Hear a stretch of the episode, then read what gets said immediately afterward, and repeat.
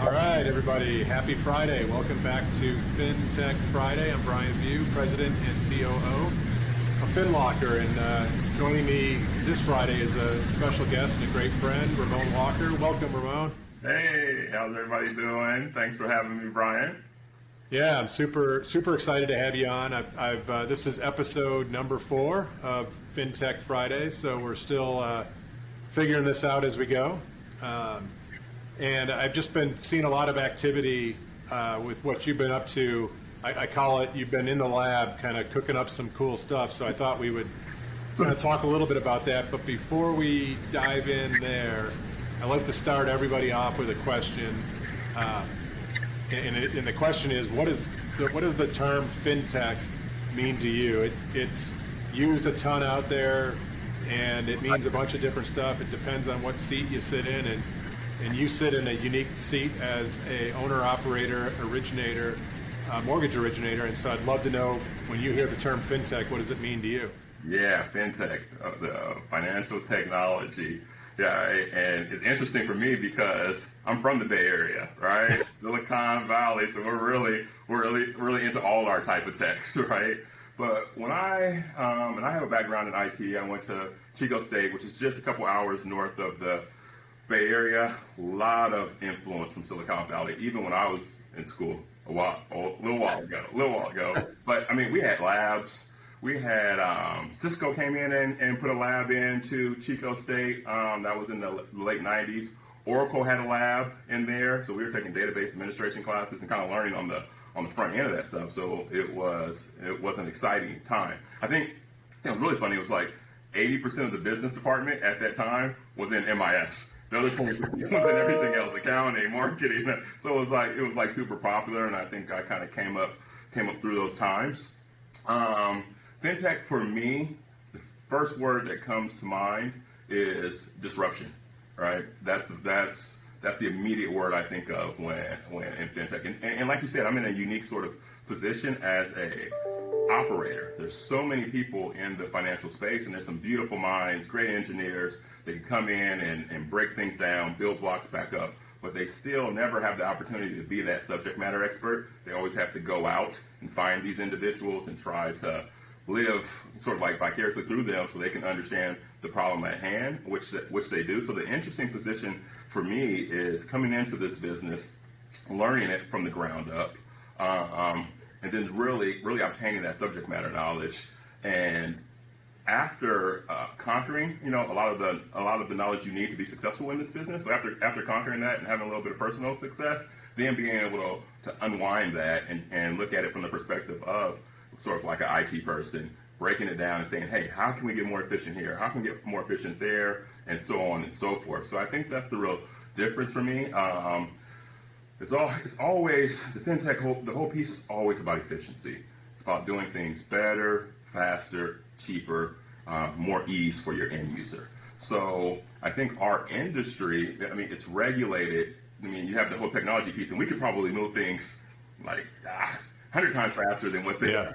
are moving. Um, but but mortgage is complicated. It's big. It's it's clunky. There's a lot of. I mean, it's it's you know it supports the um, biggest fixed income market in the in the world. Really, talk about talking about U.S. housing. So there's a lot of pieces to it, and um, this is a puzzle that you know we're lucky to get to sort of like unwind, build, break it apart, build it, build some more, and just get better and better and better. So fintech for me means this is this ongoing sort of process of disrupting and trying to make things uh, better, easier, faster. And, and so I love it. Uh, so this is again our fourth episode. So I've had four different definitions, but there's a lot of parallels. And, and as I think about your your kind of thought and de- definition of disruption, um, know, knowing what I know about your business and what you've been up to, yeah. you not only are seeking to disrupt the industry, but I think what you first did was disrupted your own ecosystem. Mm-hmm. Is that fair to say? I mean, you kind of went in and blew up your own yeah. tech stack and, and kind of reconstructed it. Maybe tell talk us through kind of yeah you know because you you you you were cranking out a lot of loans, you know, generating a lot of revenue. What what motivates you to kind of say let's break this and make it better arguably during the busiest time in our in our history, in our industry. Uh, either I'm crazy, I'm either crazy, really dumb, or really smart, or the other, and the jury, the jury's still out. but um, yeah, I thought I, I think what happened was, you know, I got into the business just poking around, you know, kind of accidentally fell into it. But I, I wouldn't say accidentally, you know. Um, part partly luck, partly you know individuals that make their luck and just continue to sort of like you know grind and do things and learn things, a lot of transferable skills, all that good, all that good stuff. But make a long story short, I think through the years I was really um, excited about learning the business. It was a big thirst for that, right? So it's like learning the business initially. Then it's like I see top originators and I see these people over here. So now I'm like, I want to go after that, right? So then, so then that was the path. And then once I kind of conquered that, it's always what's next for me. I, I think I'm a person that's constantly like, I'll be a lifelong learner. Um, Right. I'm pretty risk adverse, you know. um, uh, growing up, we didn't come from a, we didn't have a whole lot, and uh, um, you know, I don't really care about the the money aspect of things. It's just more of this. I always wanted this upward trajectory. So yeah, I'm very. That I think that made me very risk risk averse. So even you know, some people they get to a certain level and then they have some success, and they and then they fight to keep that level of success, and that becomes more of the battle. I don't really care about that.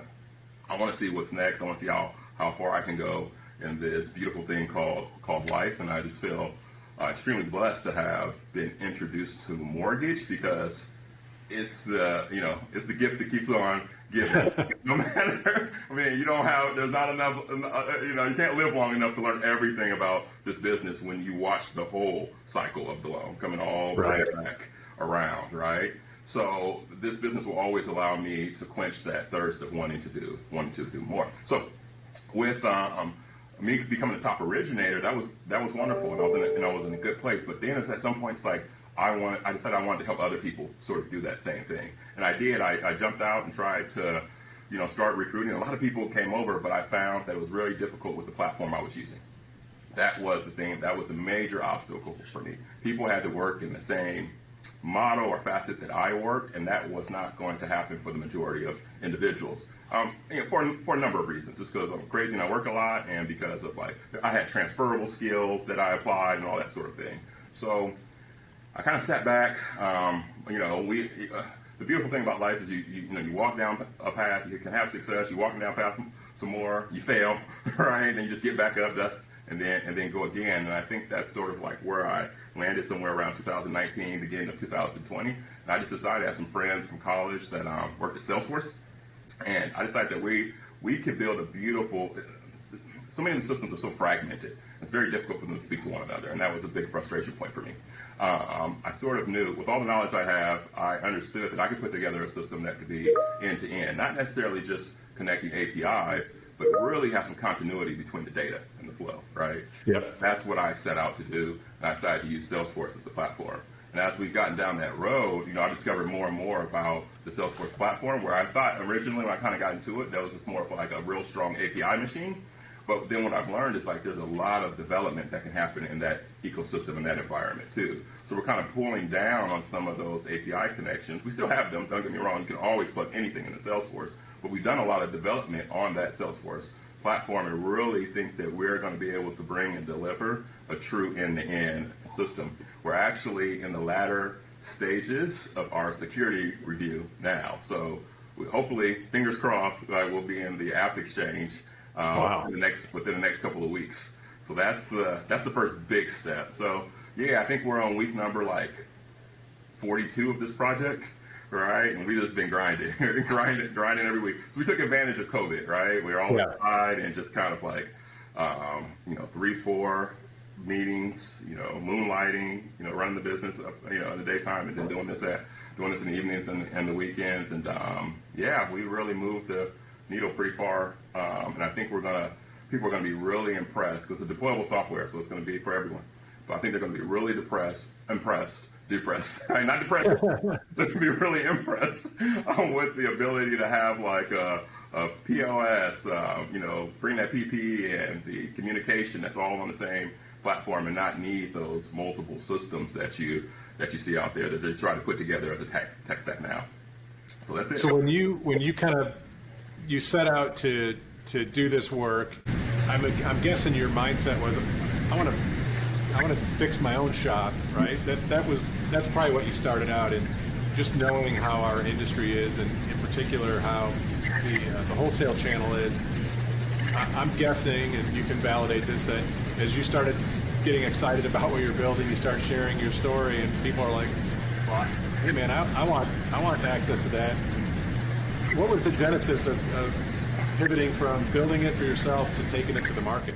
It was early, it, and luckily, and luckily, it was pretty early in the process, and it was introduced by the um, by the engineers that I have, the, the people with the Salesforce experience. Because after we, so I, I sort of did the brain dump. You kind of see I threw some of that stuff out on LinkedIn when I did a big long piece of white paper and said, "I'm yeah. everything out of here, throwing it."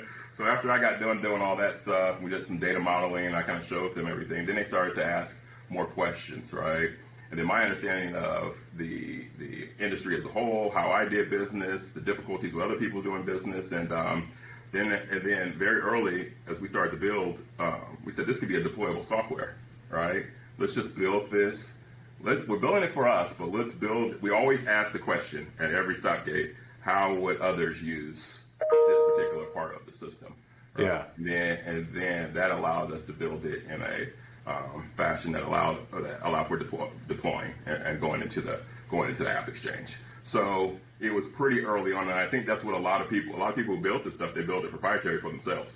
Yeah, you don't think about are there a tech company that's like you know just trying to build specifically for uh, a, a, piece or a certain fragment of the overall overall. Right. I don't think, from what I've seen, too many have you know, thought about it end to end. There's some that have grown, uh, grown, like you have, you know, certain LOS systems, LendingQB, that do bring in task and bring in certain ability to communicate, but still, that was after the core of what it is, the, the product that they actually built. So it's just like, right. I'm thinking about it from the front end and trying to build it end to end. I don't think a lot of that has been done, and that's where the opportunity is. There's so much opportunity in our space uh, because the technology really hasn't, you know, taken off. It's taken off for some companies Right. Individual companies really taking advantage of technology, and we, we can see who they are. Right, they did extremely well over these last over these last this last year or so.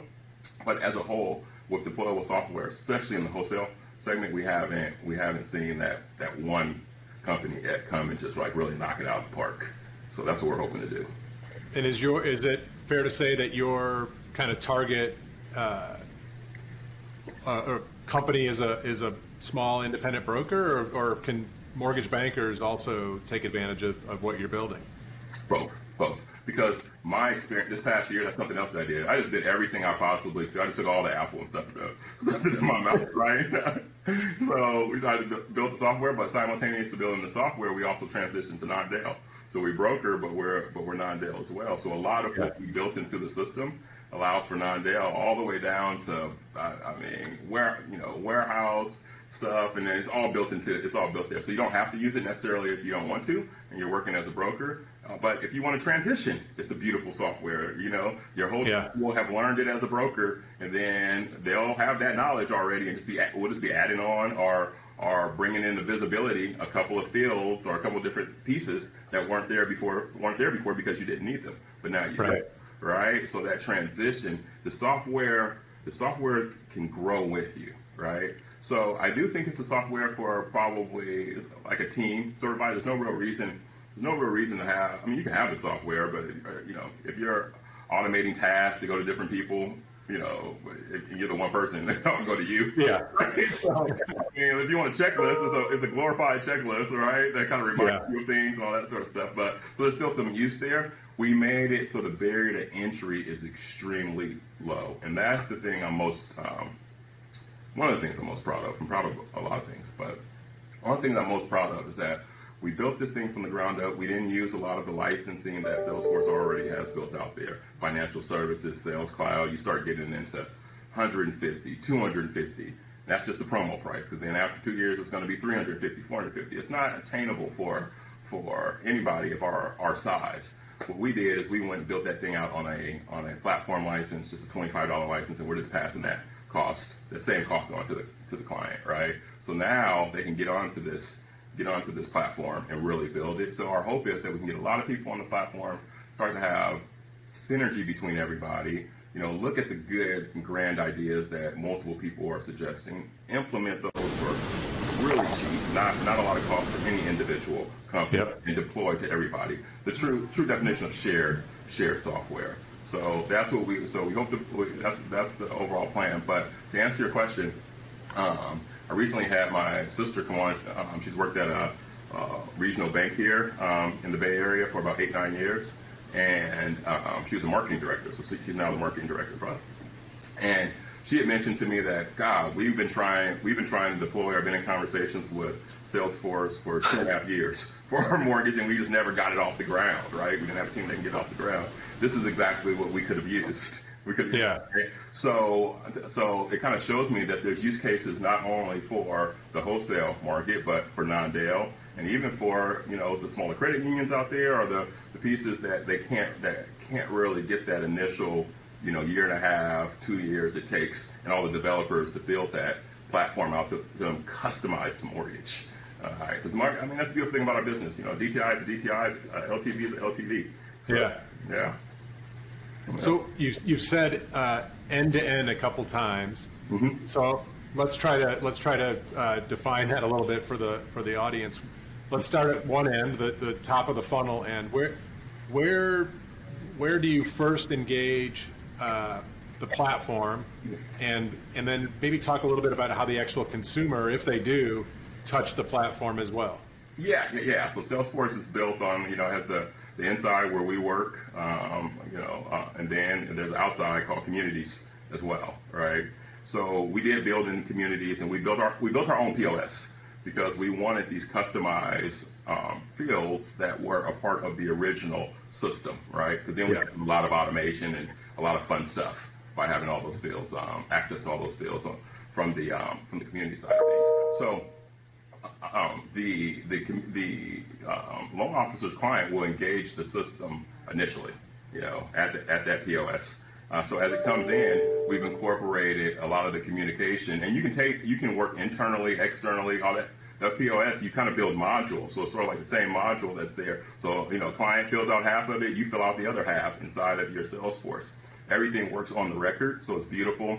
Uh, quotes, text messaging, so everything you want to do from a sales perspective is right there. The automation, as far as the emails, all that good stuff, right? Um, then once they convert, then they move over to a borrower. You've priced the loan in the system as well. Right now, we're using an API to bring in pricing, and we can use we have it linked up to Mortech. We have it linked up to um, PriceMyLoan, which is part of um, um, LendingQB, Meridian Link. So Yep. any pricing engine you have, we could pull in. We do have in our roadmap next year to do our own PPE. So we'll have a nice light PPE that can bring down, you know, a lot of um, a lot of lenders' pricing. Um, then from there, you get into the borrower record. And we've actually brought the Fannie Mae standard, like 1003 structure, into um, Salesforce. So everything is there that would be in your LOS. So that's pretty, that's a neat thing that we did there because that gives us the ability now to run credit, right? It Yeah. gives us the ability to run AUS, right? It also gives us the ability to have the system use its strength and like find more opportunities. Take a look at the liabilities. Are there other mortgages there? Is there some automation that you put into that? So that's the real beauty, um, I think, in our system is that we're still bringing those standard items that you would find in the LOS or the POS or, or wherever. We're bringing that one central place and using the power of Salesforce is like, um, you know, Einstein and all the ability for it to, you know, the automation and to find these these events where you know it's an opportunity to convert, right? And uh, Yep. so that's all brought onto that onto that platform. So you're whether you're the loan officer or you're an operations team, you're still at this point in Salesforce, right? The client's uploading their docs in Salesforce. Everything happens right there on that platform. Now, if you're a broker, at some point you'll pull down that 3.4, which which we can do, and then you'll upload, you'll you'll download all your docs into a stack, right? And then you'll upload that to whichever lender, right? Yeah. Um, if you're if you're a non-del correspondent, we may have you directly into um, Encompass Bankers, right? Or you might go straight into LendingQB, and we connect those connect those APIs. Uh, but a lot of times the LOS starts to be more of the system of record because all the communication uh, is happening right there on the Salesforce level. I mean, it's absolutely the communication is probably one of the strongest pieces. I mean, you know, they bought Slack, but they have this thing called Chatter too. Yeah, yeah, oh yeah. Yeah, when you're out in the field and it's right on your phone, your Salesforce app and processes, you know, giving you a chatter. Hey, this one have impounds or doesn't have impounds? You're right back. It has impounds, right? Right. So instant. It's like instant. You're all on the same thing. No emails. Emails for the birds. You know, it's just on this platform, and we're all working the file all the way through the file down the reconciliation, and then the reporting is. Uh, get into the reporting and, and, and tasks. So you know, it's all about roles, tasks, and reporting. So uh, um, we brought everything that normally would be outside of Salesforce into that Salesforce environment, and we're just applying Salesforce strengths and just trying to trying to be more efficient and do and do more business. So when you when you talk about um, Chatter as an example, and I, I came out of a at Flagstar, we were a big Salesforce shop, and so we lived on lived on Chatter. Does the uh, does the consumer also have access to their own kind of Chatter uh, channel, if you will, and do they, how do they communicate with you through the platform? Yeah, we can set up. We haven't set this up yet, um, but in the communities, once they log in behind behind their login screen, we can set up a, the chat ability, which they just see it as chat, but it'll, Yeah. it can chatter back to any of the individuals that are part of the team on that particular record, right? So, boom, you can see your disclosure specialist, your processor. I mean, it's just so it's just so granular. I mean, that's Yeah. the thing that that's beautiful. But yeah, we're whether you're talking about we built this thing out so if you're signing the documents, I mean, if you're signing disclosures, there's a link right there to sign disclosures. For example, we all know at UWM, we all know that the that the link sent out there um, on, on the portal, so you can take and email to your client. We just take that, put it inside of our Salesforce, and then it makes it to where in the communities in that portal, that POS portal, then click the button, sign there. Time to sign the CD, click the button, sign there. So we're bringing this to this one central location. Always going to have this person um, come back here. Now, when we talk about opportunities, once we pr- bring in like our own pricing system, what we want to do is use that communities to also suggest in the future that this individual should get a new loan. Or, Yeah. or maybe this or that, maybe that. So you bring some of those other components or some of the other ability into into their portal as well. And we kind of keep try to keep them centralized in that in that arena once they become a client. And that's really to, you know, that's what so many of the bigger institutions do a good job at, where we don't do as good of a job. And it, it's all technology. It's not that they're better. Nobody's a better LO or they're this, and that's a, says a lot to what you guys are doing too at at, at FinLocker. Is that it's that it's that piece, and we're going to have to talk and see about possibly getting these things locked in locked in together. So I think there's a lot of synergy and a lot of opportunity there because you know we don't want to. I mean, it might have been some time ago that you know we had the bank statements or we had the pay stubs or this or that, and Yeah. if we keep keep that running, keep that current, and then just instantly, you know, get a transaction, get a transaction done. So that's Well, that's, I mean, that's where, you know, for us at FinLocker, the way we think about consumers transacting in the future is we're all going to be walking around with everything right here. And at, and at some point, it's just, how do I securely share my, my DNA, my financial DNA with you, Ramon, to, you know, to start a mortgage application, or with the guy I'm buying a car from to get a car loan, or whatever the financial transaction is. And I, I think it's, it's brilliant that, that you kind of, you, you saw a problem in, in your Yeah. process, and I don't even think it was a problem, because, you know, we already said you, you were a top producer, so it wasn't like the problem was keeping you from being a top producer, but I think, uh, I love your, I love your, uh, your desire to continue to learn, iterate, and improve.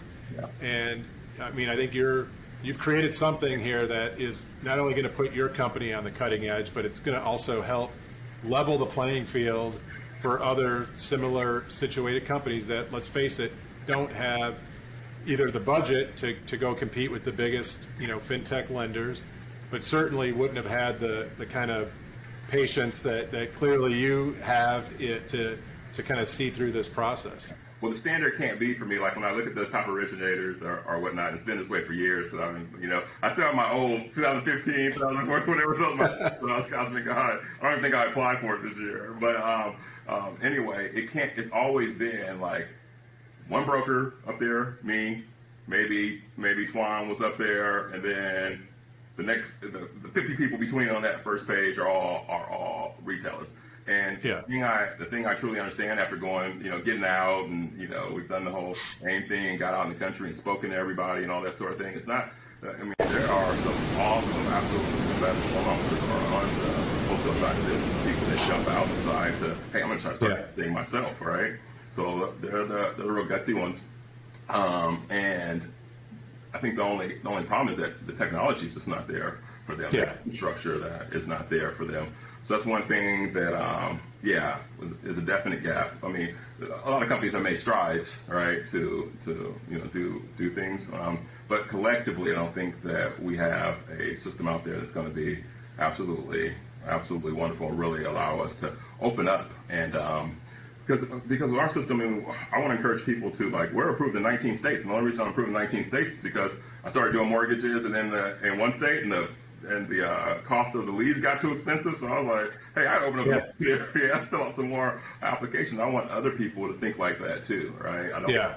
I don't want. I understand. I understand the locality of being a broker. That's important, right? It's important to be immersed in your community, but that doesn't mean that the opportunity isn't there for you to step out and um, and compete with some of the companies that are some of the people that are willing to work with whomever they see Yeah. you know, on a display ad or on, or on TV. So we have to we have to open up, even if we're opening up within our own states or just our couple states around us. But we have to um, open up, expand our businesses, grow, get more people from the retail side on the on the wholesale side, and and um, and you know, kind of kind of go from there. Uh, and, and, and, you know, I love you know.